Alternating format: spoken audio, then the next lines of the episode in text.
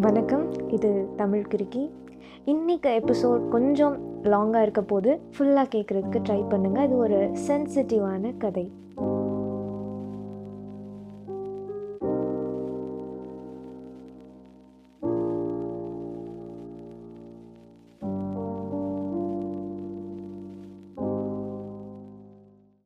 ரொம்ப நிறையா வழக்குகளை சந்தித்த ஒரு வழக்கறிஞர். ரொம்ப வயசானதுக்கப்புறம் இறந்து போயிடுறாரு. அவருடைய முதலாம் ஆண்டு நினைவேந்தலப்போ அவர்கிட்ட ஜூனியராக வேலை பார்த்த ராஜு அப்படிங்கிற ஒரு வழக்கறிஞர் ஒரு கேஸ் ஒரு ட்ரிபிள் மர்டர் கேஸ் பற்றி அங்கே வந்திருந்தவங்களுக்கு ஒரு ஸ்பீச் கொடுக்குறாரு. ராஜு என்ன சொல்ல வருகிறார் என்று வித்யா உட்பட கூட்டத்தில் உள்ளவர்கள் புரிவதற்கு முன் அந்த கேள்வி வந்து விழுந்தது. எதிரி திடீரென்று நீ படுத்திருந்த அறைக்குள் புகுந்து உன் நெஞ்சை பிடித்து கசக்கி உன் பாவடை சட்டையை கிழித்து ஒண்ணுக்கு போகிற இடத்தில் நான்கு விரல்களை விட்டபோது நீ வலியால் கதறி துடித்து பாட்டி பாட்டி என்று சத்தமிட்டதாக சொல்லியிருக்க சரிதானம்மா? அப்போ கத்தினா உன்னை கொன்றுடுவேன் என்று கூறி உன் வாயை பொத்தி அவனது ஆணுறுப்பை உன் பெண்ணுறுப்பில் நுழைத்து உன்னை கற்பழித்ததாகவும் அந்த நேரத்தில் உன் சத்தத்தை கேட்டு வந்த பாட்டி அந்த அறையின் கதவை வெளிப்பக்கமாக பூட்ட முயற்சித்ததாகவும் உன் வாக்குமூலத்தில் சொல்லியிருக்க. சரிதானம்மா? என்றேன். இந்த கேள்விக்கும் அந்த குழந்தை சரி என்று தலையாட்டியது. நான் அடுத்த கேள்விக்கு தாவினேன்.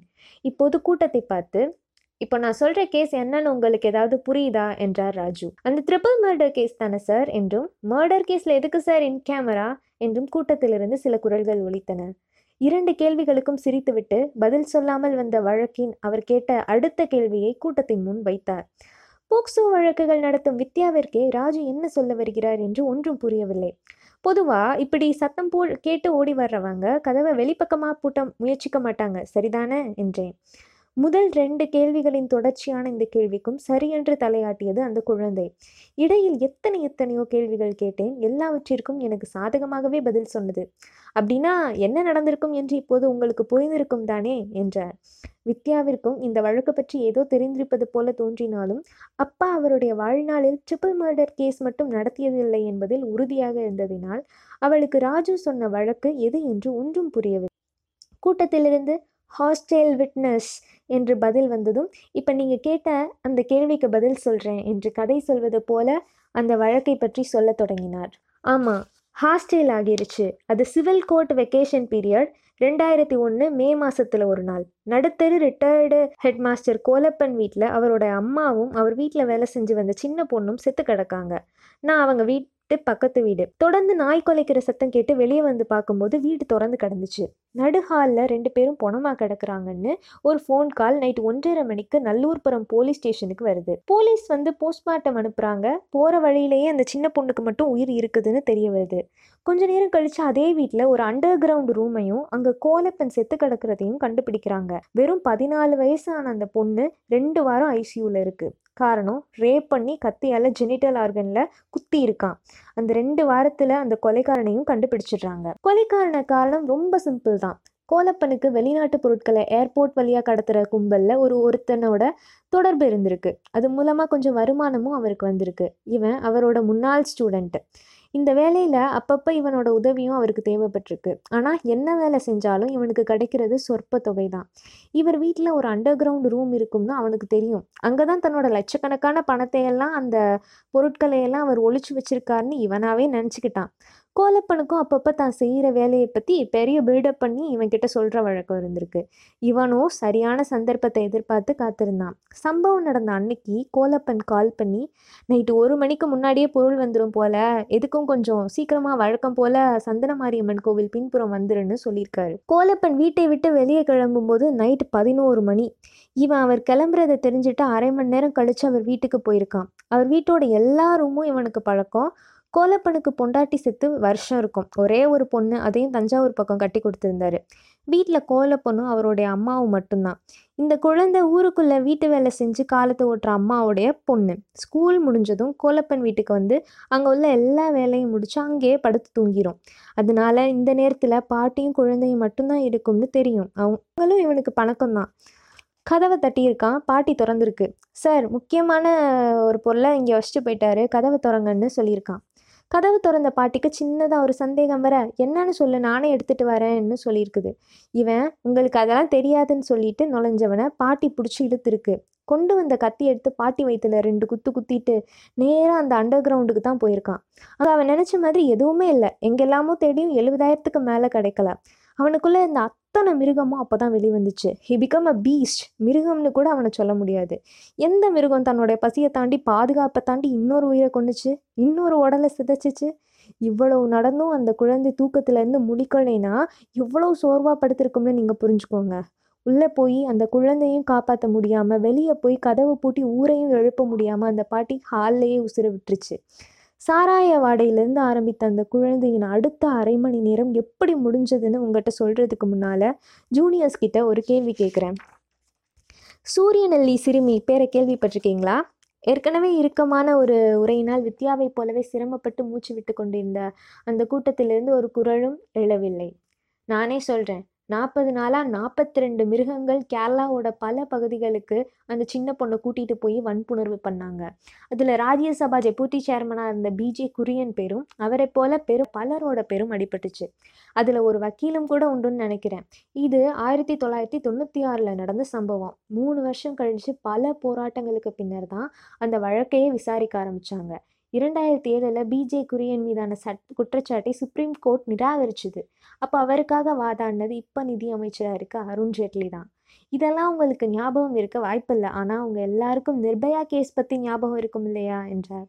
இப்போது எல்லோரும் தலையாட்டினார்கள். கோர்ட்டோ மேடையோ ராஜு கேள்வி கேட்க தொடங்கிவிட்டால் அது மேலும் மேலும் சிக்கலான பல கேள்விகளுக்குள்ளே தான் போகுமே தவிர ஒருபோதும் அது பதில்களை நோக்கி அல்ல என்று நன்றாகவே தெரிந்து வைத்திருந்த மேடையில் இருந்த ஸ்டீஃபனும் கீழே முன்வரிசை வலது ஓரத்தில் அமர்ந்திருந்த வித்யாவும் ஒருவரை ஒருவர் பார்த்து கொண்டே பார்வையில் இருந்தே தெரிந்தது. யாரும் மறக்கல. குட். ஆனால் நாடு முழுவதும் பேசப்பட்ட அந்த சம்பவத்தை பற்றி ரெண்டு வருஷம் கழிச்சு அப்போவும் நிதி அமைச்சராக இருந்த அருண்ஜேட்லி ஒரு விஷயம் சொன்னார். அதுவும் உங்களுக்கு ஞாபகம் இருக்கா? இருவரும் நினைத்தது போலவே நடந்தது. குண்டூசி விழுந்தால் கூட தெளிவாக கேட்கும் ஒரு அமைதி ஒருவரிடமும் பதில் இல்லை. இன்னைக்கு தேதி என்ன? என்று திரும்பி காலஞ்சை பார்த்த ராஜு மூணு ஒன்பது ரெண்டாயிரத்தி பதினெட்டு. அப்படித்தானே? ஆமாம் இன்னாலேருந்து சரியாக ஒரு நாலு வருஷத்துக்கு முன்னாடி தான் சொன்னார்னு நினைக்கிறேன். கொஞ்சம் ஞாபகப்படுத்தி பாருங்க என்றார். இப்போதும் ஒருவரிடமும் பதிலில்லை என்பதால் அவரே தொடர்ந்தார். One small incident of rape தேவையில்லாமல் அதை பெருசாக பேசி இந்தியன் டூரிசம் டிபார்ட்மெண்ட்டுக்கு பில்லியன் டாலர்ஸ் லாஸ் இதுதான் அவர் சொன்னது. இந்த பதிலை சொல்லிவிட்டு கோட்டில் கூண்டில் நிற்கும் சாட்சிகளை பார்ப்பது போலவே ஒன்றும் பேசாமல் கூட்டத்தை பார்த்து நின்றார். ஒரே ஒரு வித்தியாசம்தான். அங்கே கேள்விகள் கேட்டுவிட்டு இப்படி நிற்பார். இங்கோ கேள்விகளுக்கு பதிலாக பதில்கள். அந்த பதில்களுக்கும் அவரை பொறுத்தவரை கேள்விகளாக இருப்பதனால்தான் இப்படி நிற்கிறாரோ என்று வித்யா நினைத்தார் இவ்வளவு வேகமாக ஒரு வழக்கிலிருந்து இன்னொரு வழக்கிற்கு சென்றது மட்டும் இல்லாமல் அதுவரை சப்ஜெக்ட் மட்டுமே பேசிக் கொண்டிருந்த ஒருவரிடமிருந்து இது போன்ற கேள்விகளும் பதில்களும் தங்களை நோக்கி வரும் என்று கொஞ்சமும் எதிர்பார்க்காத இளம் வழக்கறிஞர்கள் திகைத்து போய் அமர்ந்திருந்தனர். நிச்சயமாக உங்களுக்கு ஞாபகம் இருக்காது. ஏன்? எனக்கே பல விஷயங்கள் மறந்து போயிடும் அதுக்கு மறதி ஒரு காரணம். இன்னொரு காரணம்? சரி விடுங்க. அப்புறமா அதை சொல்கிறேன் மொத்தம் ஆறு பேர் சம்மந்தப்பட்ட நிர்பயா கேஸ் ஒரு கேங் ரேப் இல்லையா? இந்த கேஸ் தனி ஒருத்தன் பண்ண கேங் ரேப் டெக்னிக்கலாக சொல்ல போனால் அது ரேப் இல்லை. அவன் அதுக்கு தகுதியான ஆளும் கிடையாது. அது ஒரு கொலை முயற்சி. கவர்மெண்ட் மெடிக்கல் காலேஜில் அவனுடைய மருத்துவ பரிசோதனையில் புத்தி சுவாதீனம் உள்ள சாதாரண உடல் நலத்துடன் பால் உறுப்புகள் முதிர்ச்சியற்ற நிலையில் காணப்பட்ட அவன் உடலுறவு கொள்ள தகுதியற்றவன் அப்படின்னு சான்று கொடுத்துட்டாங்க. ஆனால் குழந்தை உடம்புல வெளிக்காயங்கள் இருந்தது. வயிறு வீங்கி இருந்துச்சு. செகண்டரி செக்ஷுவலில் வளர்ச்சி இல்லை. கன்னித்திரை இல்லை. பிறப்புறுப்புக்கு உள்ளேயும் வெளியேயும் கடுமையான கத்தி காயங்கள் இருந்தது. ஒரு குழந்தையோட பிறப்புறுப்பு நாலஞ்சு விரல் நுழையிற அளவுக்கு கிழிஞ்சிருந்துச்சு. கற்பப்பை இயல்பா இல்லை. ஆரம்பத்தில் ரத்தப்போக்கு இருந்துச்சு. பீரியட் ஒழுங்காக வரல. முதல்ல அல்ட்ராசவுண்ட் அப்புறம் சிடி ஸ்கேன் வயிறு நார்மலாக இல்லை. Vaginal swab smear pubic hair முதல் எல்லாம் எடுத்து ஃபாரன்சிக் அனுப்புனாங்க. முடிவில் ஸ்பெர்ம்ஸ் அதில் இல்லைனாலும் சமீபத்தில் உடலுறவு நடந்துச்சான்னு சொல்கிறதுக்கு ஒன்றும் இல்லைன்னும் ரிப்போர்ட்டில் வந்துருச்சு. அதாவது ராவா சொன்னால் ஆண்மை இல்லாதவன் அவன். இன்னும் உங்களுக்கு ஈஸியாக புரிய வைக்கிறேன். நம்ம பார் மெம்பர் சண்முக சார் இருக்காங்கல்ல அவர்கிட்ட பேசினா புத்தகங்கள்லேருந்து மேற்கோள்கள் சொல்லிக்கிட்டே இருப்பார். ஒரு முறை பேசிகிட்டு இருக்கும்போது தஸ்தயாவ்ஸ்கியோட க்ரைம் அண்ட் பனிஷ்மெண்ட் நாவல்லேருந்து ஒரு கோட் பண்ணார். அந்த நாவல் நான் படித்ததில்லைனாலும் அவர் சொன்னது எனக்கு நல்லா ஞாபகம் இருக்குது நூறு முயல்கள் உன்கிட்ட இருந்தாலும் அதை வச்சு உன்னால் ஒரு குதிரை செஞ்சிட முடியாது. நூறு சந்தேகங்கள் இருந்தாலும் அது ஒரு சின்ன ஆதாரமாகி விட முடியாது. அவனுக்கு பெயில் ஈஸியாக கிடைச்சிது. கோலப்பனையும் அவங்க அம்மாவையும் கொன்ன வழக்கில் தான் சீனியர் தான் அவனுக்கு பெயில் வாங்கி கொடுத்தாரு. ஆனால் இந்த கேஸில் சீனியர் அவனுக்கு பெயில் வாங்கி கொடுக்கல. வேற ஏதோ ஒரு அட்வொகேட் வச்சுருந்தான். ஆனால் இந்த எல்லா வழக்கும் ட்ரையலுக்கு வந்தப்போ இந்த கேஸையும் நாங்கள் தான் நடத்தணும்னு சொன்னான். சீனியர் கொஞ்சம் யோசிச்சு அவன்கிட்ட ஒரு பெரிய தொகையாக ஃபீஸாக கேட்டார். பதினஞ்சு இருபது வருஷத்துக்கு முன்னாடி உண்மையிலே அது ஒரு பெரிய தொகை தான் அப்போ ஆஃபீஸில் நாங்கள் ஆறு ஜூனியர்ஸ் இருந்தோம். ஆனால் அவர் அதை பற்றி என்கிட்ட எதுவுமே சொல்லிக்கல. அதே நேரம் ரொம்ப சிக்கலான கேசஸ் எல்லாமே அப்போ சீனியர்கிட்ட தான் இருந்ததுனால நாங்களும் எதையும் நினைக்கல. அவனால் அந்த தொகையை கொடுக்க முடியாது. வேற அட்வொகேட் பார்த்து அவர் அப்படி ஒரு ஃபீஸ் கேட்டார்னு இப்போ நான் நினைக்கிறேன். ஏன்னா மறுநாளே அவன் வந்து சீனியர் கேட்ட மொத்த தொகையையும் கொடுத்தப்ப அதை வாங்கி எங்கள் எல்லாருக்குமே பிரித்து கொடுத்துட்டாரு. அந்த வழக்கில் என்னதான் குறுக்கு விசாரணையும் பண்ண சொன்னார். அடுத்த வாரத்திலே விசாரணையும் ஆரம்பிச்சிருச்சு. உங்களுக்கு நல்லாவே தெரியும். அப்போ போக்சோ ஆக்ட் கிடையாது. தனியாக அதுக்கு ஒரு கோர்ட் கிடையாது. எல்லாமே செஷன்ஸ் கோர்ட்டில் தான் நடக்கும். இப்போ மாதிரி நிறையா வழக்குகள் அப்போ கிடையாது. தப்பு நடந்தாலும் யாருக்கும் தெரியாத மாதிரி மறைச்சிருவாங்க. அப்படிப்பட்ட ஒரு காலத்தில் தான் இந்த வழக்கு கோர்ட்டுக்கு வந்துச்சு. எனக்கு உண்மையிலே ரொம்ப சந்தோஷமாக இருந்துச்சு. முந்தின நாளே அந்த கேஸை முழுசாக படித்து முடிச்சிட்டேன். கேட்குறதுக்கு நிறைய கேள்விகளை எழுதி வச்சேன். அப்போ தான் இன் கேமரா விசாரணை எப்படி இருக்கும்னு சீனியர் எனக்கு சின்ன பிள்ளைக்கு சொல்லித்தர மாதிரி ஒவ்வொன்றா சொல்லி தந்தார். சம்பவம் நடந்து முடிஞ்சு மூணு வருஷம்தான் ஆனதுனால இன்னும் அந்த பொண்ணுக்கு பதினெட்டு வயசு கம்ப்ளீட் ஆகி இருக்காது. அதனால அந்த பொண்ணோட அம்மாவும் கோர்ட்டுள்ள தான் இருப்பாங்க. நீ கேட்குற கேள்வி புரியலைன்னா அவங்க அந்த பொண்ணுக்கிட்ட புரிகிற மாதிரி சொல்லி கொடுப்பாங்க. நீ சாதாரண கோர்ட் மாதிரி அவங்க கிட்ட அப்படி சொல்லி கொடுக்க கூடாதுன்னு சொல்லிடாத. மோஸ்ட்லி நீ கேட்குற கேள்விகளை நீதிபதி தான் அந்த பொண்ணுகிட்ட கேட்பாரு அதே மாதிரி அந்த பொண்ணு குற்றவாளியை பார்த்து பயப்பட்டுறக்கூடாதுன்னு அந்த பொண்ணு வர்றதுக்கு முன்னாடியே கோர்ட்டுக்குள்ளே இவனை வர வச்சு மறைச்சு வச்சுருப்பாங்க. எனக்கு அப்போ சூரியன் எழுதி சிறுமியையும் தெரியாது அருண் ஜேட்லியையும் தெரியாது. நான் ஒரு வக்கீல்.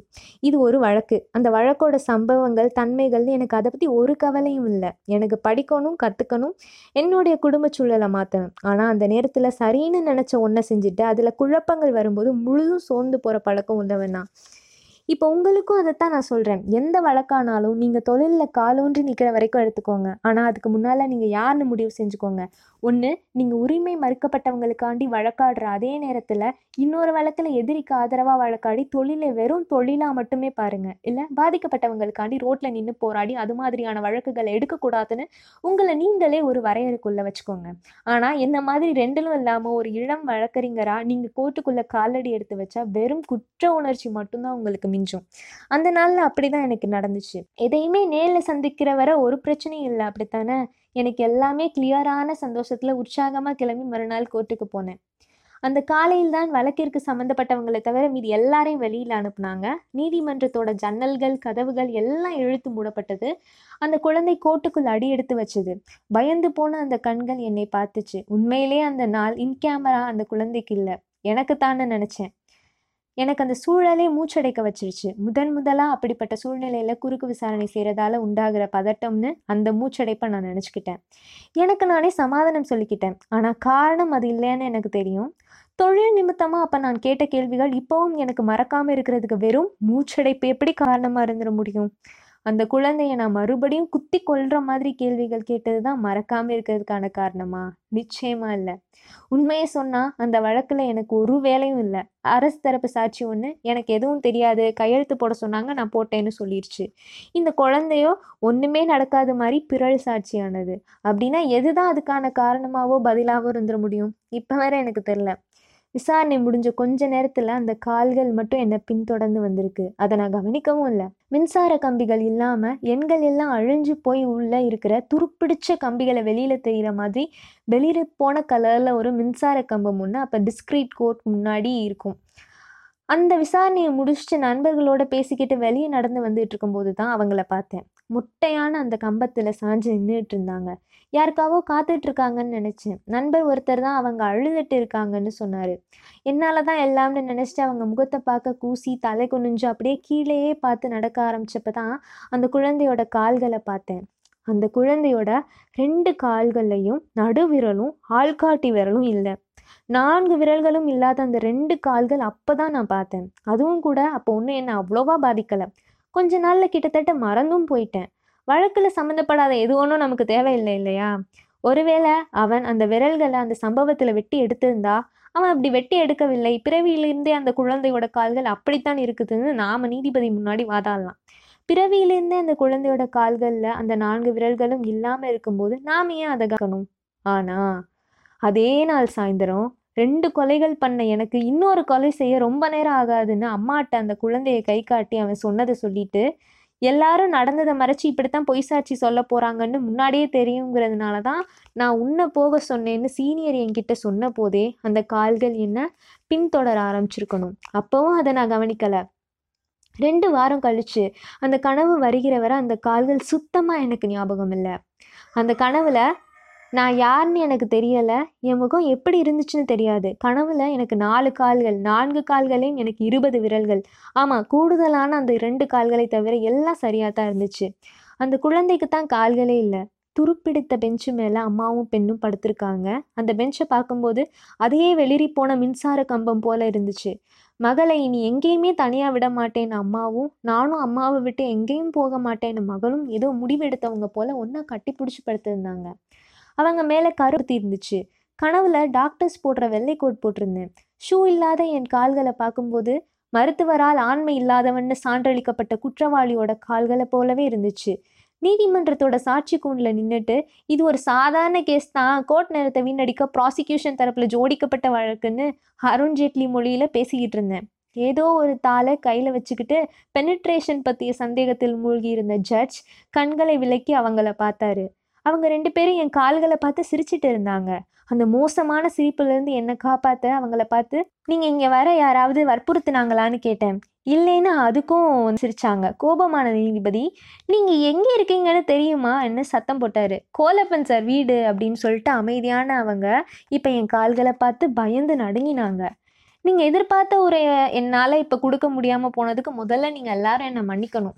என் மனசில் இவ்வளோ நாளும் சில விஷயங்கள் ஒரு வித குற்ற உணர்ச்சி உண்டாக்கிட்டே இருக்குது நான் இந்த மேடையில் ஏறும்போது என்னை அறிமுகப்படுத்தின வித்யா என்னை ஒரு குட் லாயர் கஷ்டப்படுற மக்களுக்காக போராடுற ஒருத்தர்னு என்னென்னலாமோ சொல்லி உங்கள்கிட்ட என்னை அறிமுகப்படுத்தினாங்க. அவங்க எப்போவுமே அப்படித்தான். என் க்ளோஸ் ஃப்ரெண்ட் இல்லையா? அப்படித்தான் சொல்லுவாங்க. ஆனால் நானும் ஒரு சாதாரண ஆள் தான். என்னை சுற்றி இருக்கிற மனுஷங்க போல ரொம்ப சாதாரண ஆள். எவ்வளோ கொடூரமான சம்பவங்கள் என்னை சுற்றி நடந்தாலும் நாட்டையே உலுக்கினாலும் கொஞ்ச நாட்களில் அதை ஞாபகத்திலே வைக்காமல் மறந்து போகிற சாதாரண ஆள் தான். நான் சொன்னது மாதிரி ரெண்டு வாரம் நான் மறந்துட்டு தான் நினச்சேன். அவங்க இனி நான் வாழ்க்கையிலே மறக்கவே முடியாத மாதிரி என் கனவுல வந்தாங்க. ஒருவேளை என் கனவுல வரலைன்னா என்ன பண்ணியிருப்பேன் அவ்வளோதான் மறந்துருப்பேன். இத்தனை வருஷம் கழிச்சு நான் ஏன் அவங்கள பற்றி இங்கே பேசணும்? ஏற்கனவே நான் கேட்ட கேள்வியை இப்போ திரும்பியும் கேட்குறேன் எவ்வளவு கொடூரமான சம்பவங்கள் நம்மை சுற்றி நடந்தாலும் நாட்டையே ஒதுக்கினாலும் கொஞ்ச நாட்களில் நாம ஏன் அதை ஞாபகத்திலே வச்சுக்கிறது இல்லை மறதின்னு நீங்கள் சொல்கிறத கடந்தும் வேற ஒரு காரணம் நிச்சயமா இல்லையா? நினைவேந்தல் நிகழ்வு இப்போது ஏற்றாற் போல் சோகமாக மாறிவிட்டது. வித்யாவோ கிட்டத்தட்ட உறைந்தே போயிருந்தாள் கண்டிப்பாக இருக்குது ரொம்ப சிம்பிளான காரணம் தான் அது. ஏன்னா அந்த சம்பவங்கள் எதுவும் நமக்கு நடக்கலை. எதுனாலும் நமக்கு நடந்தால் தானே நாம் நினைவில் வச்சுருப்போம். நிர்பயா நம் தங்கை இல்லையே. அந்த குழந்தை நம்மளோட மகள் இல்லை தானே? இது மாதிரியான சம்பவங்களுக்கு எப்போதும் தயாராக இருக்க வேண்டிய ஒரு வேலைக்கார பெண் தானே அந்த குழந்தையோட அம்மா. அதனால் நாமையே அமைச்சர்களோட பேச்சுக்களையெல்லாம் நினைவில் வச்சுக்கணும்? நமக்கு தான் எதுவுமே நடக்கலையே. நாம தான் பாதுகாப்பாக இருக்கிறோமே. போன மாதம் ஒரு வேன் நிறைய குழந்தைகள் நம்ம கோட்டுக்குள்ளே வந்து இறங்கினாங்க. நீங்கள் யாராவது கவனிச்சிங்களா? அது நம்ம குழந்தைங்களா இருந்திருந்தா ஒருவேளை நம்ம கவனிச்சிருப்போம் இல்லையா? அவங்க எல்லாருமே ஹாஸ்டலில் தங்கி படிக்கிற குழந்தைகள். அத்தனை குழந்தைகளையும் அந்த ஹாஸ்டல் வார்டன் வருஷ கணக்கில் பாலியல் ரீதியாக தொந்தரவு செஞ்சுருக்கான். தூங்குறப்ப ட்ரெஸ் மாத்துறப்ப குளிக்கிற சமயத்தில் சாப்பிட்ற நேரத்தில் இப்படி எத்தனை எத்தனையோ வழிகளில் அவன் அவங்களை துன்புறுத்தியிருக்கான் பொறுக்க முடியாத ஒரு கட்டத்தில் பெற்றோர்கள் எல்லாரும் சேர்ந்து இந்த முடிவு எடுத்தாங்க. புகார் கொடுத்தாங்க. அங்கேயும் ஏதோ ஒரு அமைச்சர் பின்னால் இருந்திருப்பார் போல. வழக்கு பதிவு செய்யப்படலை போராட்டம் பண்ணாங்க. பத்திரிகைகள் வரி வில வரி விளம்பரங்களுக்கு மத்தியில் ஒரு சின்னதாக ஒரு செய்தி போட்டுச்சு. அப்போவும் அந்த ஸ்கூல்லேருந்து அவன் நீக்கப்படலை. கலெக்டர் ஆஃபீஸ் போய் தங்களோட உடம்புல பெட்ரோல் ஊற்றிக்க போனாங்க. எங்கோ ஒரு மூலையில் கந்துவட்டி பிரச்சனையில் இசைக்கு முத்து அவரதோட மனைவி குழந்தைகளோட ரெண்டு நாளைக்கு முன்னாடி தீ வச்சு அன்னைக்கு அவங்கள காப்பாத்தினார். பிரச்சனையும் பெருசாச்சு. அப்புறம் தான் வழக்கையே பதிவு பண்ணுச்சு போலீஸ்.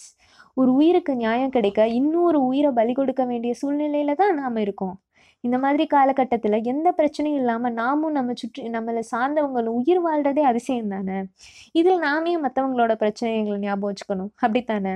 ராஜு அவரது அனுபவங்களை வழக்கு விபரங்களை நீதிமன்ற நடவடிக்கைகளை குறித்து இளம் வழக்கறிஞர்களுக்கு சொல்வது என்ற நோக்கத்தை கடந்து சென்றதன் விளைவாக அந்த கூட்டமே மிகுந்த உணர்ச்சிகரமாக மாறிவிட்டது. அங்க இருந்த ஸ்டீஃபன் எந்திரிச்சு இதை நீங்க ட்ரிபிள் மர்டர் கேஸ்ன்னு சொன்னீங்க. ஆனால் இது பார்க்க ட்ரிப்பிள் மர்டர் கேஸ் மாதிரி இல்லை. இதை நீங்கள் கொஞ்சம் கிளியராக வந்து எங்களுக்கு சொல்லுங்க அப்படின்னு சொல்லியிருந்தார்.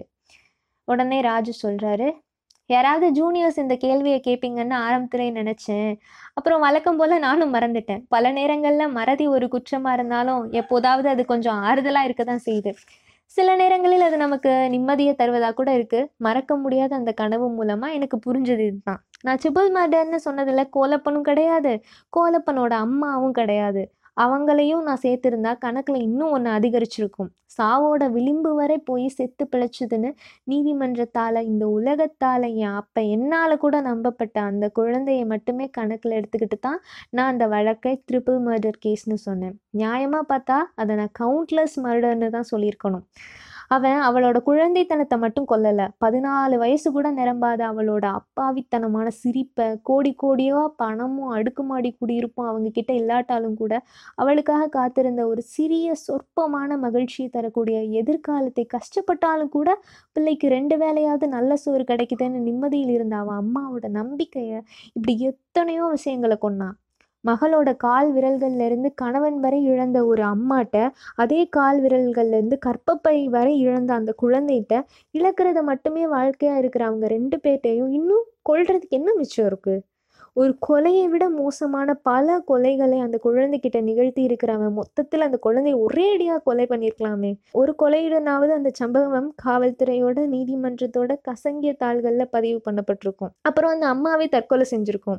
அது நிச்சயமா இவன் கணக்குலையும் சேர்ந்திருக்காது. இப்போ பாருங்க அரைக்குறையாக கையில் இருக்கிற அந்த குழந்தைக்காக அவளோட மருந்து மாத்திரைக்காக இவ்வளவு நடந்த பின்னும் கூட அந்த குழந்தையை புணர ஒரு வாய்ப்பு கிடைக்காதா? இல்லை அவங்களோட வறுமை தானாகவே அதுக்கான வாய்ப்பை கொடுக்காதான்னு இருக்கிற சில ஆண்கள்கிட்ட இருந்து மருத்துவ மொழியில் சொன்னால் ஃபிட் டு இன்டர் கோர்ஸ் சான்றிதழ்கள் கிடைக்க வாய்ப்பு இருக்கவங்க கிட்ட இருந்து அந்த குழந்தையை காப்பாற்ற அவள் வாழ வேண்டி இருக்கிறத பாருங்க. தூக்கத்துலேருந்து எப்போ அவள் பயந்து முழிப்பா? படுக்கையில் எந்த நேரத்தில் சிறுநீர் கழிப்பா? எவ்வளவு நாட்கள் அந்த தழும்புகள் அவள் பிறப்புறுப்புல மார்பகல்ல தொடைகளில் இருக்கும். எல்லாரையும் போல மாசத்துக்கு ஒரு தடவை மட்டும் மாதவிடாய் வர அவளுக்கு வாய்ப்பு இருக்கா? ஒவ்வொரு நொடியும் அதிகரிச்சுக்கிட்டே இருக்கிற குழந்தைகள் மீதான பாலியல் வன்முறைகளை காட்டும் புள்ளி விபரங்கள்ல ஒரு புள்ளியா தன் மகளும் ஏன் வந்தா? இப்படி கேள்விகளை மட்டுமே சந்திச்சு எதுவுமே புரியாம ஒண்ணுமே இல்லாத ஒரு வாழ்க்கையை வாழ்றதுக்கு பதிலாக மொத்தத்தில் அவன் அந்த குழந்தையை கொண்டிருக்கலாம் தானே? பிறப்புறுப்பில் இருநூறு மில்லி எண்ணெய் பாட்டிலும் மெழுகுவத்தி துண்டுகளுமா கண்டுபிடிக்கப்பட்டு ரெண்டு நாள் முழுதும் தீவிர சிகிச்சை பிரிவில் இருந்தும் கூட ஒரு முடிவோட இறந்த குடியா என்ற குழந்தையைப் போல இந்த குழந்தையும் அப்பவே செத்துருக்கலாம் தானே? மதம் காவல்துறைன்னு எட்டு ஆண்குறிகள் சேர்ந்து எட்டு நாட்கள் வச்சு மயக்க மருந்து கொடுத்து முதுகெலும்பை உடைச்சு தலையில் ஒரு முறைக்கு இருமுறையாக பாறாங்கல்ல போட்டு எங்கிருந்தோ யாரையெல்லாமோ வரவழைச்சு விசால் ஜன்கோத்ராக்கள் மாதிரியானவர்கள் ஆயிரக்கணக்கான கிலோமீட்டர்கள் இதுக்காகவே வந்து வன்புணர்ந்து வார்த்தைகளால் கூற முடியாத சித்திரவதையை செய்து எட்டு வயது ஆசிஃபாவை கொன்றார்கள் இல்லையா? அதே போல இந்த குழந்தையும் கொஞ்சிருக்கலாம் தானே? நீங்க ஆசிஃபாவோட சடலத்தை பார்த்தீங்களா? பத்திரிக்கையில் வந்துச்சு. நான் பார்த்தேன். பார்த்துட்டே இருந்தேன். அன்னைக்கு அந்த கோர்ட்டில் என் எதிரில் சாட்சி கூண்டில் கொல்லப்பட்டது போக மீதம் இருந்த மிச்சம் மூச்சோடு அம்மாவை காப்பாத்துறதுக்காண்டி எல்லா கோவில்களுக்கும் எனக்கு சாதகமாக பதில் சொல்லிட்டு அவளை போலவே அவ்வளோ மோசமாக சேதப்பட்டு நின்றுட்டு இருந்த அந்த மின்சார கம்பத்தில் சாஞ்சிட்டு என்னை பார்த்துச்சே. அந்த பார்வையை நான் ஆசிஃபாட்ட பார்த்தேன். இத்தனை வருஷம் கழிச்சும் என்னை சரியாக ஞாபகம் வச்சு அந்த பார்வை என்னை தேடி வந்தது மாதிரி இருந்துச்சு. எனக்கும் அந்த பார்வைக்கும் இடையில தீர்க்க முடியாத ஒரு கணக்கு இருக்குது அந்த கணக்கை தீர்த்து வைக்கிற ஒரு சூத்திரம்னு நான் நம்பிட்டு இருக்கிற ஒன்றை தான் இப்போ உங்கள் முன்னாடி நான் எழுதிட்டு இருக்கேன்னு நினைக்கிறேன். நன்றி வணக்கம்.